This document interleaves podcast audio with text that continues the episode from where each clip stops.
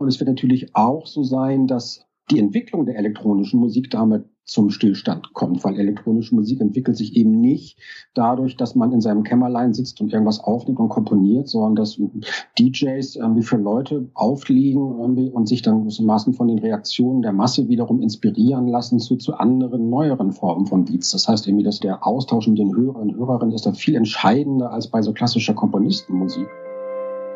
Hinter der Geschichte.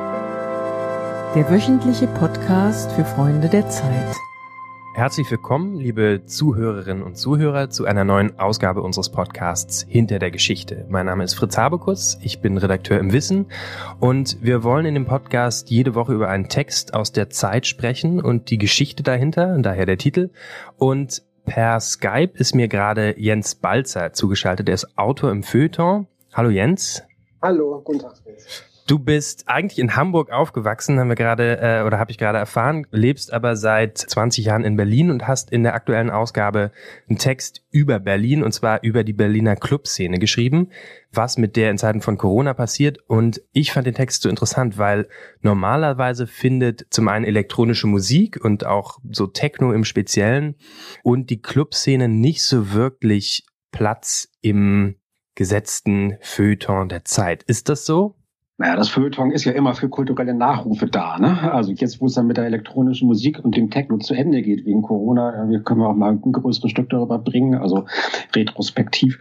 Nein, tatsächlich ist es so, ich bin ja seit ein paar Jahren als Autor tätig im Feuilleton und habe da schon auch den einen oder anderen Text über elektronische Musik und über Clubmusik geschrieben. Aber in der Tat ist es so, dass sich wahrscheinlich so den üblichen Rastern des Feuilletons erstmal entzieht. Also zum einen, weil trete, glaube ich, keinem zu nahe, wenn ich sage, dass das Zeitfeuilleton ja doch eher noch so bildungsbürgerlich orientiert ist, also jetzt Popkultur nicht wirklich irgendwie also so, so ein Aufmerksamkeitszentrum darstellt. Und wenn, dann ist es halt eher so, dass dann auch künstlerische Phänomene betrachtet werden, die sich so werkhaft umschließen lassen, ne? also die dann so rezensiert werden können. Und bei Techno und Clubmusik geht es halt im Zweifelsfall immer darum, oder geht es nicht darum, dass man, dass man Werke bespricht, sondern dass man Situationen bespricht. Ne? Also das Interessante bei Clubmusik ist ja, dass dass man dazu tanzt und was das mit den Leuten macht und wie man sich irgendwie in Clubs irgendwie zum, zum DJ verhält und zu anderen Menschen, die sich in diesem Club auch gerade befinden. Das sind alles Situationen, die sich eigentlich jetzt eher so, sagen wir mal, diesem, diesem klassisch rezensentischen irgendwie entziehen und das deswegen wahrscheinlich auch immer noch eher schwer haben, im, sagen so, im, im Feuilleton jetzt irgendwie einen Platz zu finden. Aber würde das nicht genauso auch für eine Theaterinszenierung oder eine Operninszenierung gelten, die ja auch nur in dem Moment existent ist, auf der sie na, ich glaube, bei, bei Theatern und Opern ist es ja eher noch so, dass das zu einem institutionalisierten Feuilleton-System gehört. Also die, die Oper und das Theater gehört klassisch ins Feuilleton, genau wie die Kritik irgendwie ganz klassisch irgendwie zum, zum System der Opern und Theater gehört. Ne? Also da wird, Opern und Theaterleute gehen ja ganz anders mit Kritik um irgendwie als, als Menschen aus der Popkultur. Denen ist es in der Regel völlig egal, was da irgendjemand rezensiert oder, oder kritisiert. Das heißt, es gibt dann so, eine ganz traditionelle Verklammerung dieser beiden Sphären. Und die gibt's halt in der Popkultur eher nicht. Das heißt, die muss man immer, immer wieder herstellen. Ich habe irgendwie 20 Jahre fast bei der Berliner Zeitung als Popredakteur und auch als stellvertretender Feuilleton-Chef gearbeitet. Da habe ich mich sehr lange darum bemüht, so eine, so eine Verschränkung herzustellen, aber die ist sehr fragil. Also man merkt jedes Mal, wenn zum Beispiel in Corona die Plätze im Feuilleton geringer werden, dass es dann tatsächlich eher so an den popkulturellen Enden gespart wird, einfach weil es historisch nicht so, nicht so, nicht so notwendig miteinander verklammert ist. Und was macht man da als Pop-Autor?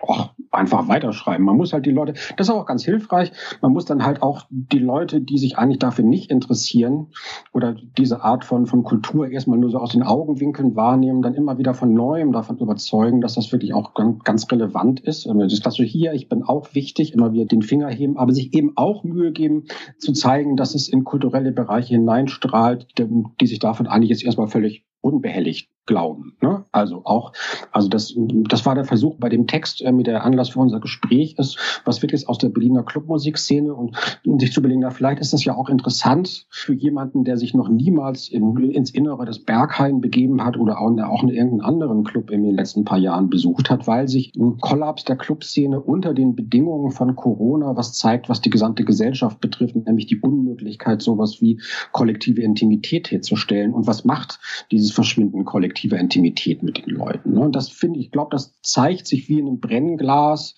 bei dem, was man in der Clubszene sehen kann. Das hat aber natürlich auch in, in anderen gesellschaftlichen Bereichen eine große Bedeutung. Es fehlt ja nicht nur die Intimität irgendwie in der Clubszene, es fehlt ja auch der, der zufällige Besuch einer Bar und das, das, das zufällige Gespräch am Tresen. Also alle Arten von sagen zufälliger, spontaner Vernetzung von Leuten, die sich eigentlich fremd sind, aber dann irgendwie spontan sich nahe kommen und daraus ja auch Lust und Erkenntnisgewinn ziehen, das geht uns gerade verloren. Die Frage ist, was heißt das? Was macht das mit uns? Mhm. Ich fand es einen total interessanten Aspekt in deinem Text. Also ich habe mich auch länger, ich oute mich mal hier auch jemand, der schon mal das Berghain von innen gesehen hat und ähm, oh. Und ich habe mich immer gefragt, warum findet diese Art von Musik eigentlich nicht im Feuilleton zum Beispiel statt? Warum ist, warum hat das Gangster-Rap zum Beispiel viel, viel einfacher besprochen zu werden? Das letzte Haftbefehl-Album hatte in der Zeit von Moritz von Uslar eine Besprechung, eine Seite und irgendwie, ich hatte das Gefühl, eine bestimmte Art von Musik, Gangster-Rap wird adoptiert und wird dann irgendwie lieb gehabt und, und schafft es immer wieder besprochen zu werden und auch in seiner gesellschaftlichen Relevanz besprochen zu werden während das bei elektronischer Musik gar nicht so ist.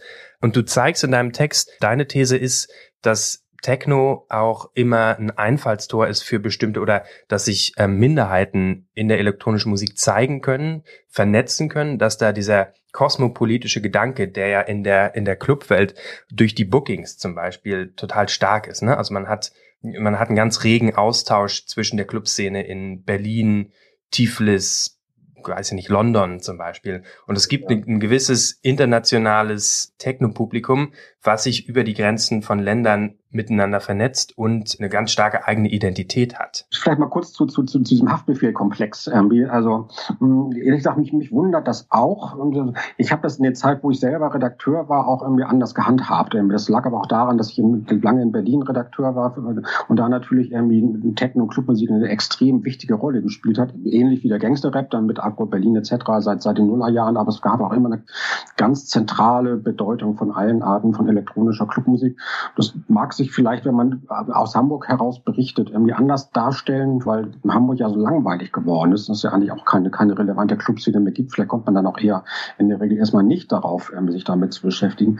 Mir kommt Haftbefehl jetzt gerade mal vor, wie, wie sowas wie vor, vor 30 Jahren Peter Maffay. Das ist irgendwie so Musik für Leute, die sonst irgendwie keine Musik hören. Das hat dann irgendwie so, so einen plötzlichen, plötzlichen Durchschlag und glaubt, dass sich jetzt jeder damit irgendwie beschäftigen muss. Also, so, und wenn man tatsächlich über elektronische Clubmusik schreiben will oder sich dafür interessiert, dann hat das, braucht man natürlich einen viel längeren Anlauf dazu. Dann reicht es nicht, sich irgendwelche Sachen im, im Internet anzuhören, sondern man versteht das nur, wenn man wirklich auch eine eigene Rave-Biografie hat oder wenn man lange in Clubs gegangen ist irgendwie und lange auch irgendwie, naja, sich, sich draußen in der Welt irgendwie herumgeschlagen hat. Und mir kommt viel was von dem, was ich momentan im Feuilleton lese, auch über Popmusik so vor, als ob die Leute gar nicht mehr rausgehen. Ne? Also das ist eher so, das ist halt so, so, so Stubenhockermusik und Hip-Hop ist in einer gewissen Weise ja auch so Stubenhockermusik. Ne? Die lernt man, das lernt man am ehesten über das Internet kennen. Irgendwie. Es funktioniert auf Konzertbühnen in der Regel nicht. Also es gibt ja nichts Schlimmeres als Hip-Hop-Konzerte ähm, und funktioniert auch irgendwie in, in, in DJ-Zusammenhängen selten. Also es ist eigentlich eher eine Musik, die man so von, von zu Hause aus hört und über die man sich Gedanken machen kann. Und das ist dann für Leute, die nicht so gerne rausgehen, erstmal naheliegender. Was heißt das dann, dieses Stubenhockermusik. Im Moment sind ja alle zu Stubenhockern verdammt und man sieht es bei, bei elektronischer Musik, dass es diese gestreamten DJ-Sets gibt, die, ähm, die irgendwie ein bisschen traurig machen, weil genau dieser Aspekt, die diese kollektive Intimität, die du vorhin angesprochen hast, das ist ja im gewissen Sinne auch Funktionsmusik. Also das ist Musik, die dazu dient, dass du dich bewegst und in eine Art von Zustand gerätst, der aus der kollektiven Erfahrung und dem sich kollektiven sich bewegen entsteht. Was heißt das für Technomusik und für elektronische Musik, wenn genau dieser Aspekt der, des Tanzens dazu fehlt und dieser kollektiven Erfahrung? Und was heißt das für, für die Clubs, deren Wesensmerkmal das ist, dass sie diese Musik zeigen und spielen. Ja, das ist natürlich katastrophal. Da kommt ja auch der melancholische Grundton meines Textes so her. Ich sehe eigentlich auf absehbare Zeit überhaupt keinen Ausweg aus der gegenwärtigen Lage. Also die Clubs werden nicht wieder aufmachen können. Das, das System, das hast du vorhin schon gesagt, so dieses internationalen Techno-Austausches, also der Leute, die rund um den Globus fliegen, mal hier, mal da aufliegen, irgendwie auch der internationalen Vernetzung, das wird sich auf noch längere Zeit nicht wieder etablieren können. Das ist alles im Moment mehr oder weniger ins Wachkoma gefallen.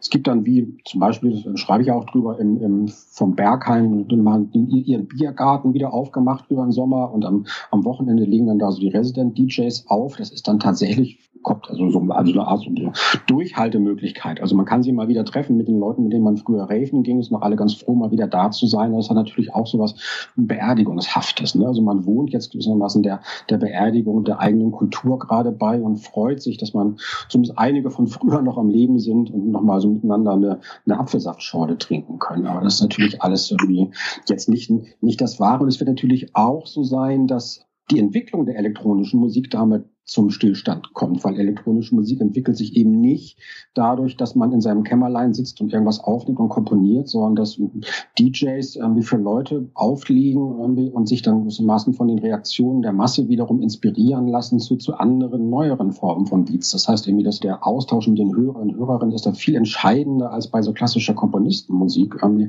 Und das alles ist jetzt zum Stillstand gekommen und kann allenfalls mit so, ne, also mit so Streaming-Events oder Biergarten-Events Events noch über eine Weile gerettet werden. Aber mir fehlt momentan völlig die Fantasie, mir vorzustellen, wie das im nächsten Frühjahr aussieht. Mhm. Ich zitiere mal kurz aus deinem Text einen Satz, den ich äh, beachtenswert fand. Keine andere Spielart des Pop war zuletzt so offen und durchlässig für die globalen Migrationsbewegungen von Klängen und Rhythmen, Traditionen und Stilen und für wechselseitige Inspiration über politische und kulturelle Grenzen hinweg. Keine andere Spielart war so eklektisch und auf euphorische Weise transgressiv. Kannst du das erklären? Ja, es war interessant, das ist so für, für mich eine der prägenden popmusikalischen Entwicklungen des letzten Jahrzehnts, dass sich, sagen wir so, die elektronische Musik, also auch gerade Techno und alles, was so raus entstanden ist, also das nicht nur so dieser Liederschwung, Industrial Techno, den man vielleicht mit den Bergern verbindet, sondern auch House, auch so avanciertere Spielarten des, des R&B, die mit elektronischen Rhythmen arbeiten, dass das aus so einer Selbstbezüglichkeit rausgewachsen ist zu einer Art, na, sagen wir mal so, dass der, dass der alles gleichmachende Beat, die man früher früher so gefeiert hat, jetzt so die, die Grundlage dafür bildet, dass alle möglichen Arten von Stilen aus aller Welt sich auf diesem Beat betten können und dass es dazu quasi zu einer, zu, zu, zu einem Austauschmodell für alles Mögliche wird. Also wenn man in Berlin ins Berghain gegangen ist, in, insbesondere in den letzten Jahren, insbesondere zu diesem experimentellen Dancefloor Säule, Donnerstagsprogramm oder im Ohm Club im Tresor oder auch zu so Partyreihen wie, der Janus-Reihe, dann hatte man da plötzlich so circa ab 2013, 2014 ganz große Zahl von sehr diversen Künstlern, Künstlerinnen, irgendwie, die dann aus Afrika kamen, aus China kamen, irgendwie aus Brasilien kamen, irgendwie sehr viele Trans-Leute, sehr viele queere, nicht-binäre Leute, die das irgendwie zum, also gerade so die elektronische Musik jetzt für sich genutzt haben, irgendwie, um einen Selbstausdruck zu finden und die sich irgendwie auch in ganz starker Weise vernetzt haben. Da ist so eine alte Utopie des Clubs, also der, der Safe Space, Space, in dem Dinge möglich sind, die außerhalb dieser Safe Spaces nicht möglich sind, dann auch nochmal wieder zum Tragen gekommen. Also gerade ne, nochmal das Berghain irgendwie als, als Ort der schwulen Subkulturen aus, aus den 90er Jahre herkommt, also auch Safe Space für schwule Männer, gerade auch aus dem Osten in der Anfangszeit, ja, das ist immer ein großes Thema gewesen. Die haben sich jetzt wirklich erweitert hin zu einer, na, zu so einem nochmal Safe Space für Diversität in aller möglichen Hinsicht. So.